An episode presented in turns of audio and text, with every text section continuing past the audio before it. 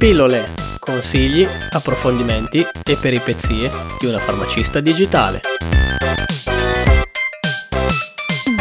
Ciao a tutti e benvenuti in questa nuova puntata piena di love, amore, cuore per cuore. Ciao a tutti e ciao Manuel, guarda che San Valentino è già passato, sprizzi di gioia da tutte le parti, quanto entusiasmo, non è che ogni scusa è buona per ricevere dei regali? Sì, ma ho anche letto l'articolo che ha scritto la dottoressa Lucia sul ruolo del cuore in medicina tradizionale cinese. Secondo questa filosofia, il cuore ospita lo Shen, la gioia e l'amore e il nostro cuore è super connesso con l'euforia. Ah, adesso si spiega tutto. La filosofia che si cela dietro all'organo del cuore è davvero interessante, ma oggi, oltre a parlare d'amore come sentimento filosofico, parliamo anche di cosa si cela dietro dal punto di vista scientifico. Ti stupirò, ho studiato questa volta. Nel nostro cervello, quando siamo innamorati, si attivano sistemi di neurotrasmissione cerebrale che coinvolgono la dopamina, la serotonina e la noradrenalina. Molto bene, Manuel. Per parlare dell'aspetto scientifico dell'amore ho preso preso in considerazione una mini review inglese molto interessante scritta nel 2007 dal professore Zeki Semir, docente di neurobiologia all'Università di Londra. Il neurobiologo si è sempre dimostrato molto molto attento all'anatomia del cervello e ha dedicato diversi studi durante la sua carriera universitaria. Ha cercato di caratterizzare le diverse aree cerebrali spiegandone in maniera particolare la loro funzione, fino ad arrivare a una mappatura vera e propria delle attività cerebrali ma oggi nello specifico vi parlo di questo articolo inviato a Fabs Letters, una rivista che si occupa di tutti gli aspetti delle bioscienze molecolari, tra cui la biologia molecolare e la biochimica.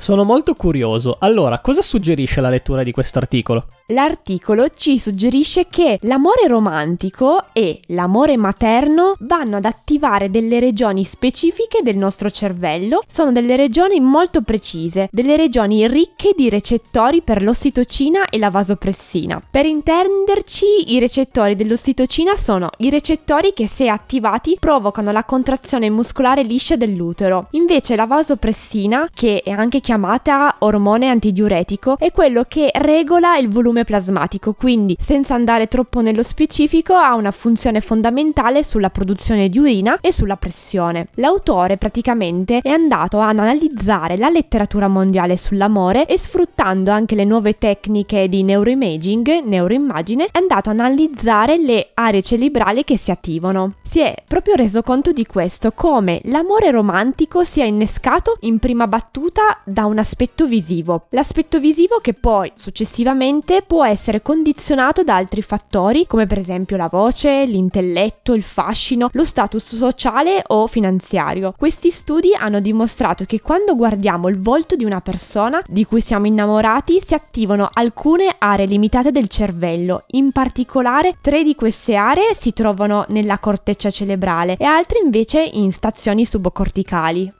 Ma quindi analizzando il nostro cervello si riesce a comprendere se siamo davvero innamorati o se è solamente un desiderio più fisico? In realtà il concetto di amore è molto molto complesso e non si può scindere l'amore dall'attrazione fisica o viceversa. Si è visto che ci sono diverse aree cerebrali coinvolte nella corteccia, l'insula mediale, il cingolato anteriore e l'ippocampo e nella corteccia parti dello striato e probabilmente anche il nucleo accumbens. Tutte queste regioni sono proprio i punti chiave del sistema di ricompensa ed euforia che genera l'amore. L'amore infatti spesso è definito come una felicità indescrivibile e questo dal punto di vista scientifico è giustificato da alte concentrazioni di dopamina, ovvero il neurotrasmettitore del desiderio, della dipendenza e degli stati euforici. Ma quindi la dopamina che cosa fa? La dopamina viene rilasciata dall'ipotalamo, una regione specifica del nostro cervello che è legata al sistema endocrino. La dopamina è la stessa sostanza che viene liberata durante la creazione di un legame relazionale tra due individui, ma è anche quella che si libera durante il sesso. La stessa sostanza che viene indotta quando si assumono sostanze stupefacenti, euforizzanti come la cocaina. Con l'aumentare della dopamina si ha una diminuzione di un altro neurotrasmettitore, la serotonina, ovvero l'ormone della felicità, dell'umore e dell'appetito. Ah, adesso ho capito il detto vivere d'aria ed amore. Se sei innamorato, oltre ad avere quasi una crisi depressiva, mangi meno, dimagrisci e puoi vivere anche a basso costo.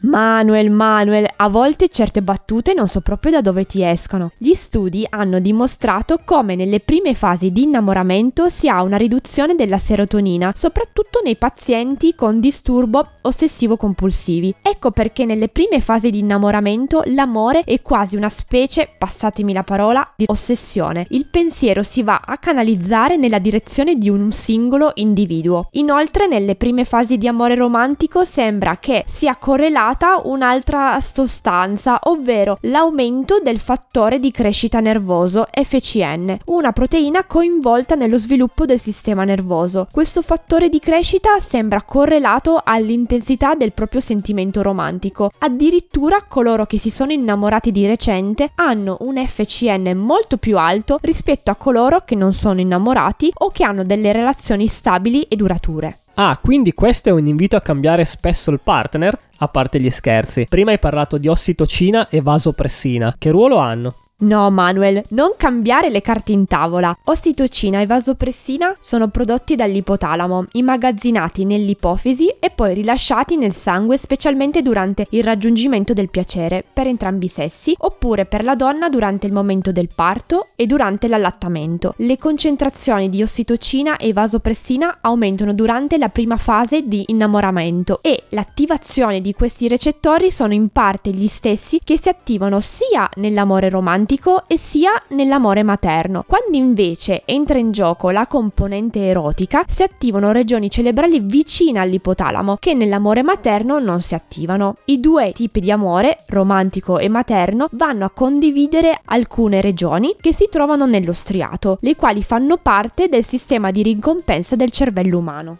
Ricapitolando, i protagonisti dell'amore romantico sono la dopamina, l'ossitocina e la vasopressina, che attivano un sistema di gratificazione nel nostro cervello paragonabili all'amore materno? Ottimo riassunto, anche se negli ultimi anni gli studi sono andati avanti e gli scienziati hanno continuato con paragoni sempre meno filosofici relazionando il sistema di gratificazione e ricompensa dell'amore romantico alla tossicodipendenza. In effetti vi ricordo anche il detto l'amore è come una droga, ma allora è vero. In questo studio del 2016 svolto in Cina, gli scienziati sostengono che l'amore romantico nella fase iniziale ricorda la dipendenza da droghe dal punto di vista comportamentale, però la dipendenza nell'amore romantico gradualmente scompare con l'instaurarsi di una relazione d'amore. Gli scienziati cinesi hanno continuato il loro studio analizzando il cervello umano attraverso sempre studi di neuroimmagine e in effetti hanno scoperto che ci sono molte somiglianze tra l'amore romantico e la tossicodipendenza nel sistema sistema della dopamina, mentre ci sono delle differenze significative nel sistema dell'ossitocina. Ponendo poi l'attenzione sul sistema di rilascio dell'ossitocina, gli scienziati suggeriscono che in questo ambito sarebbero necessari studi maggiormente approfonditi con lo scopo di sviluppare strategie per trattare la tossicodipendenza in modo molto più efficace. Wow, grazie mille Alice per tutte queste informazioni scientifiche.